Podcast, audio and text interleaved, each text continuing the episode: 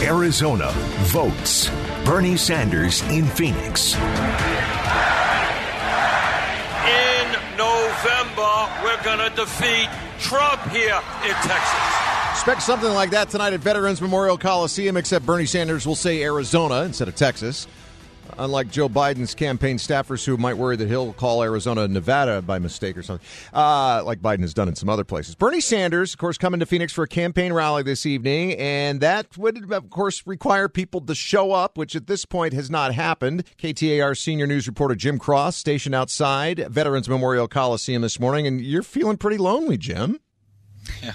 Well, we have a reporter friends here from the other stations, uh, and that is it. No lines forming at the Coliseum yet. This is big for Bernie Sanders because Arizona's primary is just in a couple of weeks from now on basically what is Super Tuesday 2. I mean, there's other states holding primaries next Tuesday on the 10th, like Idaho's one of those, but on Tuesday the 17th, we have Arizona, you have Illinois, and Florida. And Bernie Sanders right now has gone in the past few days from front runner for the presidential nomination on the Democratic side to right now underdog to Joe Biden. He comes into Arizona at a time when Biden now has the endorsement of Senator Kyrsten Sinema mm-hmm. and also Arizona Congressman Greg Stanton. And also Mark Kelly, who's running for Senate yep. against uh, Martha McSally, too, right? So, And he's picked up, uh, you know, Biden's picked up all those other endorsements from around the country. Uh, thanks, Jim. Because I, I, I, was kind of wondering if we're going to see the Bernie enthusiasm start to wane uh, after his losses and see that start to wane here. But is age also going to start to slow down his campaign a little bit? Uh, something I wanted to focus on is Bernie Sanders, his age, and his health. Because when you look at his age, he's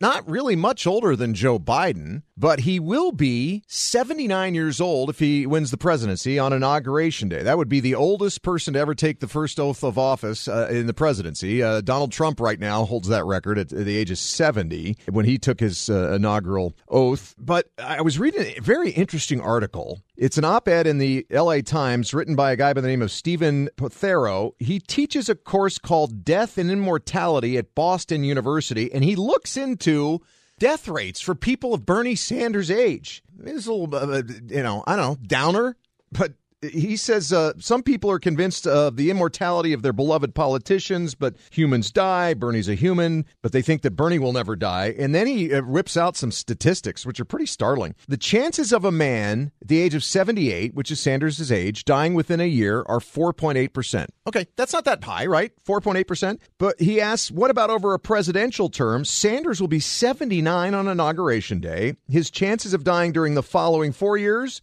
are at 23 percent. And remember, Bernie Sanders suffered a heart attack last fall while in Las Vegas, had two stents placed in his heart, and then uh, released this video message. I think it's the right thing to do. The American people have a right to know whether the person they're going to be voting for for president is healthy, and we will certainly release our medical records before the primaries. It'll certainly be before the first votes are cast. Yeah, he said he would release his medical records and said, nah, not so much.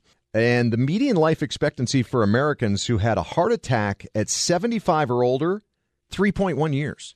Wow. That's like, right? So, you know, I, I, always wonder how much medical care and how these candidates are having to really pay attention to their health during the campaign trail. Oh, it's, it's they are grueling. all over the place, and you know, it's hard for us when we have to work multiple, uh, you know, more than eight hours a day. But I can't imagine. And then on top of that, their age. I always wonder what kind of uh, health procedures they have to go through. Yeah, no kidding. And, and, and Joe Biden, you know, he, he's almost as he's almost as old as Bernie Sanders. Uh, so this is totally unfair.